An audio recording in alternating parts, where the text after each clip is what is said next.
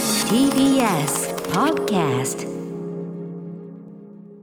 はい、ということで、ね、えー月曜日、久々にえーお帰りなさいますでございます。月曜パートナー、熊崎和人さんです。 2週間ぶりです歌丸さんよろしくお願いいたしますはい、よかったです。ね、あの、コロナウイルス陽性ということが分かってですね、そうですまねああの休養いただいて、全然よかったんですけど、はい先週はね、えー TBS アナウンサー、小沢幸輝さんをおこきお越しいただきまして、ははいい、あの、まあ、無事につがなくかればね、やっぱりいね、やこういう時にやっぱり本当に安定した、本当に安定しすぎじゃないかとーいちうょっねと、なんかおかしいですよねだからキャリアと しおてかしい。先輩が来てあやっぱり先輩安定してますねってなるのは分かるんですけどそうね。後輩しかもだいぶ後輩来てそうね。あいつもに比べて安定感があっうんてうんみたいな空気感になってるの をいや、そんな、あの、熊崎君の方私をひしと感じてましたよいやいやいや、そんなことはないですよ。あの、あえて言えば、熊崎君との比較で申し上げたのは、はいまあ、この後のくだりですね、なんとかかんとか、こんばんはのね、こんばんはを、小沢君が何も言わないのに、もう瞬時にふっとこう当ててきたいやと。才能あるんですよねだからで才能なのかなとにかくあの熊崎君はそれをあの当てるまで5年かかりましたっていうこねのえぐらいですねこのぐらいですよでも私言ったのはそいれはやいやいやいやうん、でもやっぱ彼は本当に落ち着きあっていいアナウンサーですよもね、あのね臨機応変力もねだから例えばそのグラビアコーナーあるじゃない、はいおすすめコーナーあそこでまあなんかその瞬時にちょっとこのみこの短い時間の中でえ行ってなんじゃそりゃぐらいの感じでいいから、はいあのおすすめのやつななんじゃそりゃ感覚とかがあるといいよみたいな感じでなきゃいいからさみたいな、は言ったらまあいいけますみたいな感じで割とこうね瞬時のオーダーにも応えるんですよねなんだろうなんですいいかことじゃん別にいいことうんいいことでもなんかこう後輩なんだ けど先輩と話してるかのようなはい空気は確かにあります、あね私10年目で小沢アナウンサー2年目なんです熊け崎ど、君ね、と大沢君が話してて、はいそれはなかなかですね私一期後輩に皆川玲奈アナウンサうんうんーうん女性のアナウンサーいるんですけどはいもはい彼女と話す時も、うんまあ、後輩ではあるんですけど、ええええ先輩と話してるような気分になるんですよでなかなかそういうタイプの後輩いなかったんですうんけうど、んうんまあ、鍋旬とかそういうことはないでしょうからね鍋旬はもう全わ然かんないですザ全然ザ後輩です でまあねもそれが普通じゃないですか、ある彼意味彼は、まあ、ある意味そのだからそれは彼はだどの年代に立ってもこれはザ後輩キャラかもしれないしね、それはいいとこ彼のキャラ個性だからねこれね、もちろんもちろんまあ、彼はそうだけど、はいまあ、でも割とこうだから要はそのしっかりしてできたできた子っていうかなできた子たちできすぎてますねまあいいじゃないですかでも、あのーいいと思いますよその後輩に対して、あのー後輩やるね先輩ずらしてなんかやるよりも、なんならこうあこっちの方が先輩のような気がするよぐらいの気持ちで接している先輩の方が私は好ましいと思います。ありがとうございますはい、 ああとありがとうございますといえばちょっとあの古い話になっちゃいますけど、ええーえ先々週になりますかは私いどもライムスターのブルーノートでライブやってあのお越しいただきましてありがとうございました本当おにね疲。れ様でございましたちょうどその直後にね、はいあのコロナ判明したんで、本当大丈夫かなと思ってたんですけど、その時の話もしました。あのーうないさんがね、まあ、差し入れ持ってきて、でそうですねラはイいライブ感動して、いや、もう4回涙腺をね、刺激されて、はいはいあええそういう感想をねはい、で、あ話しての、ましたねもう歌丸さんが遠く見えますなんていうね、うんまあ、まあ、まあ、言ってましたそういうこう、はいお褒めの言葉をいただいて、で、熊崎君そこにいて、あ、熊崎君、あ、熊崎君も来てくれてありがとうね、って言ったらいやー、歌丸さん、カクテルうまいっすね。 だからカクテルうまい。カクテルこれうまいっすね。言い方もちょっとあると思いますけ ど、まあ、確かにそれ、まあ、そうそういうことを言いましたライムスターこオれリオリジナルカプセルね、ライあムのスター。あれですうん、私なりのあの使命感があってええええええ使命感。述べさせていただいええた次第でして、あ、そう。どうでしまあおょそらくちょっと誰がね他の挨拶に行ったかとかっていうことは正式にはうんうんうん把握されてないんですけれどはもいはいはいまあライムスターの楽屋に挨拶を行かれる方ですからえ間違いなく素晴らしいこう音楽のねはいはい。あ、音楽の感想、ね。音楽の感想うんで確かに横で最初にうないアナウンサーうもんう音んうん楽の感想を確か言っにて確かに。みんな音楽の感想で確かにな。まあ音楽のねライブ行ったんラだかイブだらからまあ音楽の音感想楽の感想を言ってこれいいんだけどいいんだけどいいんだけどいいんだけどちちょょっっと違った角度からも確かにもちろん言うべきだと。確かに。そうでねしかもその「ライムスター」というオリジナルカクテルは、まあ、歌丸さんのもうええお話の中ではいも結構もうなくなっちゃったりしはい、て、売り切れてました。はい売り切れの人もいて一部、二部も揃って売り切れてましたね。飲みきり飲みたくても飲めなかった人がいたみたいなえこともおっしゃっていたえので、はいはいはい。だったら飲んだ人飲んだものの責任として感想を言う。あ、なるほど、ね。それは言っとかないとああ。失礼だと。確かにな。まあ、順序の問題はあり ますにしてもどういう感想で言うかっていうその組み立ての問題はあれどうんうんうん一応そうないう使命感があったうんと、うんうん、いや全然僕その、う悪くないですよだからあのあれ美味しいしね美味しかったで飲んでくださってありがととうございますということですし、はいあのまあ確かにその順序いやまあ別にいいですよ順序いいですよあのだだからこの1週間そういう話が出るたびに、えー違うんだ とまあ、違くはない 違くはないです、だってまあ実際私がしたことそうだしうんこれ違くはないんだけどはいいやでも一応なんかこうね そうね言っておこうか何とこのお互いお互いお互い気を使いい合やう本当にいやでも音楽本当めちゃくちゃかっこよかったですありがとうございます、はそしてあの、あのー本当にカクテルはめちゃくちゃ美味しかったんでそういう飲こんでとでいすただいてありがとうございますそこから言っていただくの全く問題ございませあんりがとうござということで帰ってきていただきましたので始めたいと思いますアフターシックスジャンクションお勘良くなってるよああやっぱくやっぱ良くなってる療養の成果だな反応が ね11月21日月曜日時刻は今6時6分になりましたラジオでお聞きの方もラジコでお聞きの方もこんばんはこんばんは TBS ラジオキーステーションにお送りしている カルチャーキュレーションプログラムアフターシックスジャンクション拍手が出てます通称アトロックパーソナリティは私ラップグループライムスターの歌丸ですそして月曜パートナー TBS アナウンサー熊崎和人ですあ改めましてお帰りなさいませということでりがとうございます二週ち間なぶみりに、ですはいね、いやいやあのあの休養いただいて本当に良かったんですけどちなみにあのコロナ、はいその陽性判明だそのあの症状の方はいかがだったんですか、症状はその最初の方うにん熱が出てでマックスまあ40度を超えるくらいまで一回あーしたん結構辛いねこれはですけどはい、それはもうただそれプラス頭痛だったんですけど、まあうん大体1日2日ぐらいでまあ、1日2日といっても40度はきつい収ねまって、そうですね、まあ、40度もきついんですけど、体温を測って40度を超えてることできつくなるっていう、あ見てね見てまあね見て弱気になるっていう確かにわかりますわかりますこううのもありましたねでうもんまあそれ自体は本当1日2日で、んただその後ですね、はいちょっと免疫が落ちていたということもあって、うんうん口の中口内炎ができて結構しかもはいはいひどい口内炎で、うんうんうんただコロナ療養期間中だったのえでえ病院に行くこともできず、そうかそれ用に行くこともできない、行くこともできなかったでのできることでもさ口の中そんななっちゃってるとねできることといえばあのショコラ BB を飲むことぐらいとか思最ったけ初どそうしたんですけど思ったけどはい、痛いもんねもう痛くて、まあ、水分だけは取って食べ物とかがやっぱそこの場所に当たるとき痛くて、うんうんうんうんなかなか食べられなくてであすいねやあとショコラ BB のあれ酸っぱさとかもうきついんじゃない酸ひょっと味したがらねなかなかそうだったりもして、うんうんうんで結局もう時間が解決するしかないんだけれどもまあ病院行って抗生剤とかもらえれば治るんだけどいけないからっていうことで、うんうんうん結局コロナ用でう、んまあ、うちにあったそれこそ痛み止めの薬とかをうわ結局コロナとか熱のために使うというよりは、はいはいその口の口の痛痛みみを和らげるために使うというですね。あーそうなんだ、はいでもきついねこれねで結局まあ病院期間も終えてうんうんうん病院行ってそはのい薬とかいただいてそうしたらもう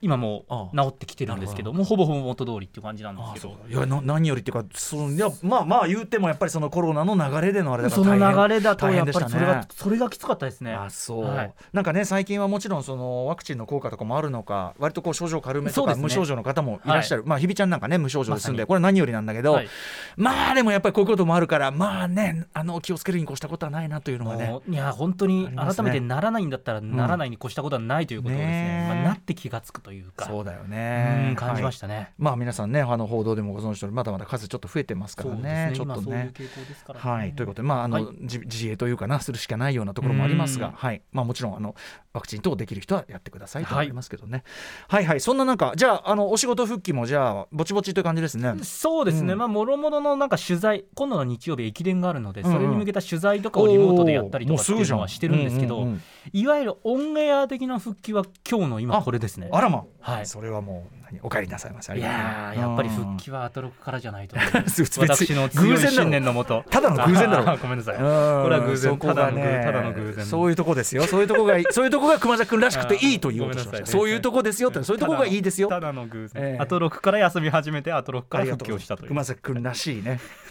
あの失礼しました力点と言いましょうか、はいね、でもまあこれから年末めちゃくちゃ忙しいだろうからさそうですねなんかまあちょうどね、一1週間休みもらえてよかったとい結果的にうそよううですねなねこの思えばいいんじゃないこれそはうねいう風になるようにこれからはねもっと頑張っていければと思ってますじゃあ別にうちで何こうしたとかってそういうような話でもないですねこ子れはね供もねもうずっと家にいたので、うんもう子供の体力を使うということをですね 子一生懸供命頑張る一緒に表に行ったりもできないできからないのでもう家の中で子供を疲れさ せて夜しかるべきタイミングで眠くさせるというですねこれねさっきお話してたけどやっぱりもう育ち盛りとはまさにそのことで、本当にそのなんていうかさ生命エネルギー、はいね刻一刻とふくこう膨らんでいく、ええ命が爆発してい くそのいやまさに一本当人にそうので一すよ人の個人の中で起こるはいカンブリア爆発が起きてるわけじゃない、えもうそのそのなんていうのその生命エネルギーのもう元気たりは確かになんていうかな自分で発光体だもんね我々みたいにもうさもうただあとはしゃぼんでいくししぼんでいくのみみたいなさどんどん溢れ出ちゃって溢れ出てんだからそりゃそうだよな家の中でもうね扱いきれないというか、うんやっぱり外で疲れさせ手で 疲れさせてなんとか寝かせる夜の時うん間眠らせるっていうのはありますけど、まあ、うんそうならないで家の中だとね、まあ、当然ね行動もね、うん狭くなっちゃそううのでね、しかもそのさあの肉体的なことだけじゃないですか彼らはそのもう見るもの触れるものすべてがもう新しいです身よになっちゃうそれも成そ長れがも全部こう捨てちゃうもうそれこそテレビつけてちょっと見てるだけでそれ全部全部入っちゃうわけだからさねだからそうですよもう貪欲の嵐もうだって iPad 見せてとかって平気で言いますからね、ああまであね iPad の操作とかもはいはい分かっちゃってスキップとか、うんうんうんまあもう今やももううそっもうちの方が当たり前に使ってなんかどのアイどのパソコンを使えばこれが見やすくてスマートフォンはこっちはいいとかはいはいはい言い出しますからね、うん、もうそのうちもうね親が親がこういろいろこうやったいろんなガードをかいくぐるのいもや時間の問題もうもう時間の問題時ですね間の問題かもしれなませんるべくねそういうのもね見させすぎないようにとかね、うんいろんなバランスでいろんなことやらせるようにはしてるんですけどもあーえだってもう今はまだねお子さんだからだけど、もうちょっとしたらさそれやれその自分用のスマホを持たせろでそっからの SNS こういうふうになるわけですいやー大変なことだこれねもう各ご家庭もこの進歩社会のこの変化に対しどうてしてるんですかね教育方針って追いついてないと思うんですよなかなか確かにどういうふうにするのか自分たちもネイティブじゃないからそういう世代のどう,、ですねどうね、どういう距離感でやっていいかってなかなかこう分かんない中、はいでも怖がってばっかりいてももうしょうがないもうデフォだからやつらのそうですねでしかもこれから大人になってどんどん使っていくものでしょうてかからなんならちゃんと使いこなしてそういうのそうなんです今よ今こそリテラシーをつけていただく時期であってということでもあるもんねでもこっちが教えられないこ一言でもあるじゃんそれはさそうですねねえ我々の時代にそういうものなかったっていうのがどんどん出てくるわけですここだったららね無料サンプル見られるよなんてそういうのはね役に立た ない我々が我々が培った我々が培った知知識なんだいこれはろんねいろんなうんどうすれば、ね、そういうのはもう一切ダメですからたどそりれ着けるかそういうのだって日進月歩だからねもう今もうそんなはい無料サンプルとかそういう時代でもないですからもはやでしょうねねす何の話してんだってええ話ですけど、大変だから今今のそ確かのに年頃のお子さんいるうちはもう古川さんとかが大変だろうなと思いますようなずいてますけどね大変です大変ですね、大変大変ですよ大変だよ子育てって大そ変ですのねどどうしてんの SNS は SNS はあ小手作古川ですけれども、すい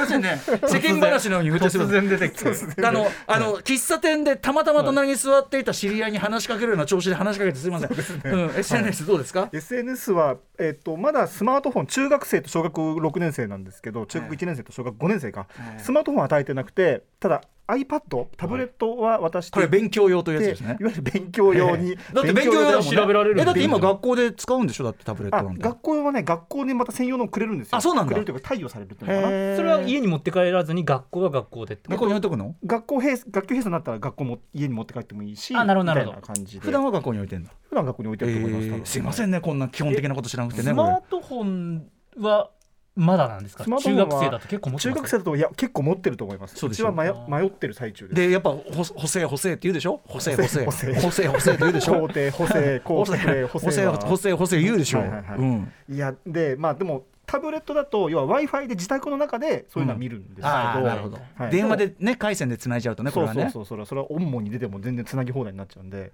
これはどうしようかとそういうことですよね、えーだからうんキッズ携帯っていうのはまた別に持たせてますだから、はいはいででさっき LINE とかはそういうのでやるんですか LINE とかってやらない LINE はできないなんかメッセージみたいなのをやるまあ、あとのセキュリティ上もね今はやっぱりそういうのもありますもんそうでねすね持たしておいた方がいいみたいなのありますもんねそうですねああそうですかこれはなかなかなかねなか年頃のええお子さんをお持ちなんていうのはこれはなんあかれでしょうねそうなんか一応こうブロック何歳以下は見られませんみたいな一応設定ができるんですええ親の方から、ええそういうの設定してますけどうん多分まあそのままかいくぐるやり方いくらでもあるんでしょくぐり抜ける技術ってねまず自 分でどうかいぐるのかやってみた方がいいですよそれはこうやったらかいくぐれるなっていうのはやっぱチェックした方こがういいやよってこれやるはんだよいやいやだから教えるんですだかからあのあのこれは一応ねガードはしてるけどここはこうここは右に曲がっちゃいけない よ。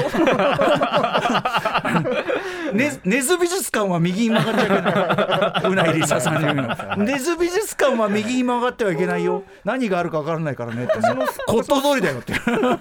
父親のスマートフォンのパスワードはほぼ破られますね、え、えそんなわかりやすいパスワードでしてんの。えはい、放送で言う話じゃないんですけど割と私安易なパスワードを使用してるため あ子供からガンガン破られますね破られて勝手に使われるん勝手でにす使かわれます、マジですはいかはい。そんなあれでしょまたどうせお子さんの誕生日だのなんだのう。ん、何そうお子さんの誕誕生生 日。日誕生日か誰かのそ誕う一生歩日手前まで来てます私のパスコードが公開されるなんでこれ以上の話題はやめさせてくださいだからそういう安易な付け方はすなって話じゃないのそうなんですけけどもやっぱつい気が緩んじゃいましてなんかもっとさ、はいなんか好きな好きなアニメに出てきた車のナンバープレートとかそういうのにしといた方がいい よ皆さんはパスワードどうしてるんですかじゃあ私はもう本当にこれ絶対バレようがないっていう何の自分との関係もない番号にしてるんです けど何の自分とも関係もな関係もないい5431以上だ全部からだからめちゃくちゃなめちゃくちゃなだからめちゃくちゃランダム誕生日とか関係者の何かとかそういうんじゃない、ただなんかもう自分の中ではなんか全部をその方向に持ってきすぎちゃってあーあまりにねそれが便利だからそうなねんでです自よ分では覚えてるから、はいランダムだけど覚えてるから便利で使っちゃうそういうことなんですだから一見したらうわすごいこの人やっぱ りパスワード意識高いなって思われるタイプなんですけど思うけど一括一括だから全部何もかもが、まあ、そこからちょっと変えてるぐらいの程度になっちゃってるんで、はいしかもさちょっと変えるあのさあのーなんていうの登録とか必要な時にさ、はいパスワードやれとか言ってさ分かんなくなってくんじゃん、はいはいいろいろやりすぎてわかりますよあのしかもさマイナーチェンジしすぎてさ、はいこっち もさあのよくわかんなくわかりなまっすたんじゃん私 4, 四パターンの中 でのマイナーチェンジ繰り返してるんででそれ用にさ一応メモもいるそのメモも暗号化っていうかさ、はいはいはいあるよねわかりますそういうねわかります暗号だからパスワード用暗号メモみたいな、はいだからもうよく本当にねだからそのどれかわからないんで、うんまあ、私の中では4つなんですけど、ええその4つの中ランダムであーまあ、ゆ3回ミスしてもうんうんうまあん大丈夫だと思うの で、そうね大体ね最悪4回も目のにでよ当たれものによばってはね、あんた3回失敗したんでし見せ物認定ですみたいなありますけどありますね。ねだからギリギリさ大丈夫だろうっていうなこんとかさでこううまくさこっちが単にさスマホっちのさあれがこっちがさ小さくてうまく押せなくてさあ間違っちゃったみたいなさあわかりますあ間違あ間違っちゃった間違っちゃったみたいな3回でさてめえ偽物みたいになって さわかりますわかります電話しろみたいなこと言われて最悪あるもんなそうですねそれで諦めたいろいろありましたよだから我々のようにですよセキュリティ意識が高い人間でさえこれですわ、だからそのね、古川さんみたいにそのもうやれお子さんの誕生 日だ誕生日本当これじゃざねえるよざるこれじゃねえよんそれは放バレま送すで何を言ってるんだって話になりますから私まあはまあまあね、 それね、そんな安直で皆さんも安直なパスワードね、それで、それはあの、それで破られたのをハッキングって言いませんからね、これ ね。 人為的ミスですねハッカー、 ハッカーだっつって。そんなね、そんな違います高尚かならもんでもないね。うん、なんだ、あこんな話してる間に、ちょっとお時間来てしまいましたんでね。あーでもなんか、うんあーこれがアトログだっていう感じのやっぱこれは帰ってきたっていうね帰ってきた。ありがとうございまうわす。ーいらっしゃい、お帰りなさいま帰ず。いっらってきまししゃいませたって言っちゃっありがとうございます、うんありがとうございますありがとうございます帰ってきましたた。ね、熊崎君でございます。はいでは、本日のそんな熊崎君をお帰り記念。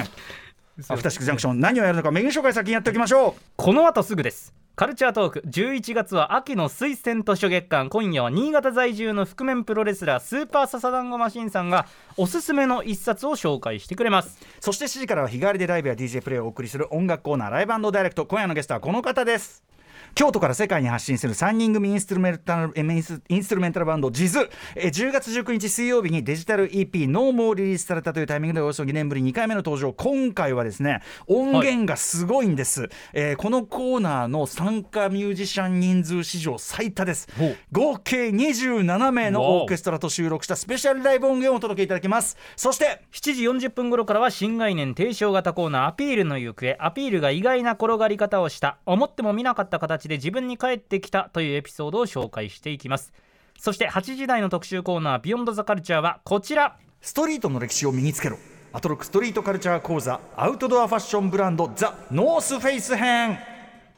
世界のストリートで支持を受けるカルチャーやブランドその知られざる歴史をあくまでストリート目線で紐解いていくアトロックストリートカルチャー講座これまでニューバランス特集やナイキ特集など主にスニーカーについてお送りしてきました今夜お送りするのは「トゥー到来」ということでアウトドアファッションブランドのザ・ノースフェイスの特集です、えーダウンジャケットマウンテンパーカーリュックなど今でこそ誰もが普通に着ているノースフェイス、まあねあのいろんなところにも入ってるしかっこいいですよねそうですねえー90年代前半ニューヨークや東京で流行り始めた頃にはストリートすなわち不良のカルチャーならではの理由や美意識があったそうなんです故に今後ろで流れてるねノトリアス BIG ビギーの曲でも歌われてる内容がもう訳せないぐらいひどいっていう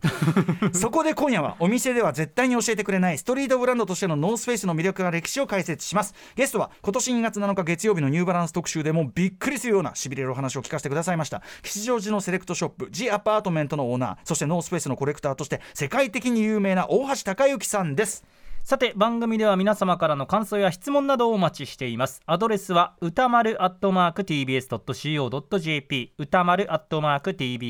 TBS.CO.JP 読まれた方全員に番組ステッカーを差し上げます各種 SNS も稼働中ですフォローぜひよろしくお願いしますそれではアフターシックスジャンクション行行ってみようう After Six Junction. はい、ということで先ほどオープニングではね、はいあのまあ、まずはそのお子さんにね なんでこんな話になったか忘れちゃいましたけど、あの SN 年頃のお子さん持ってて SNS とかどう使わせるかってなかなか大変だねなんてねうんあのどう教えていくかなんて言ってましたけどまあ今ね話しててやっぱ性教育と同じでまあ真正面からその危険性リスクとその、はいまあなんていうかなこう向き合い方みたいなのも本当に正面から、まあ、大人が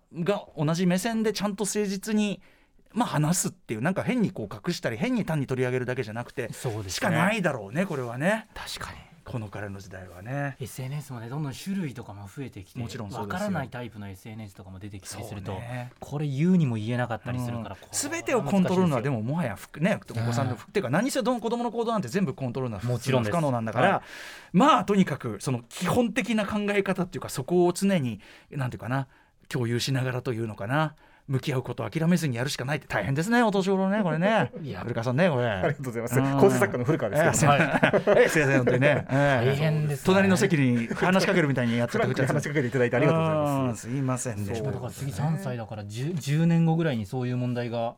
熊崎家であも熊崎家にも訪れ今、まだ熊崎さんちはなな今次12月で上の子が今3歳3歳これは偉いこっちゃこれはももう始まってうます、 3歳ともなればもう始まってますもう大変ですまだねアンパンマンとかなんで大丈夫なのかなと思っ てますけど、ね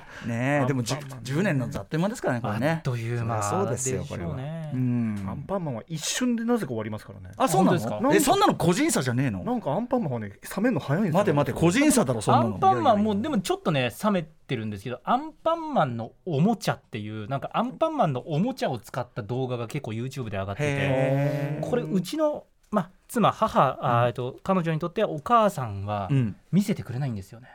それ要するに見せると欲しくなっちゃうからはいだから見せないようにしてて、なるほどで彼女がいないタイミングでパパだったら見せてくれるからっていうことそでれ完全におねだりじゃん単にね見せでる私がちょっっとよかれと思って一回見せちゃったとうんうら、んうん裏でこの前ですね、うん裏でアンパンマンのおもちゃはママいるときダメだからパパいるとき今度2人で見ようねみたいなあーやばいなそういう交渉してくるんですよ交渉をですね今まだ2歳次3歳の女の子にされちゃってこれはでもちゃん要するに組みするにはいねやっしと思われてるわけですよまあ完全にそうですよねね組み組みしやすと思われてるわけそれはちょいいんですかこれはいやそれ見せてるところをこの前見られて、ええええそれはダメだよね見せてるところを見られて私が怒られるめっちゃ怒られるるねそれねだから子供っていうのをまあこいつはいけるなちょろいなとか、あそうだねこの人はちょっとちゃんと従わないとなっていうありのまをすねはいあとや見っぱてそるんのだなっていうなんつうのそのやっぱそれを見せられることでこう物欲に火がついてしまう感じっていうのはね、はいあー以前私あの小島恵子さんのまだもう大きくなっちゃいましたけど、ちっちゃい時に、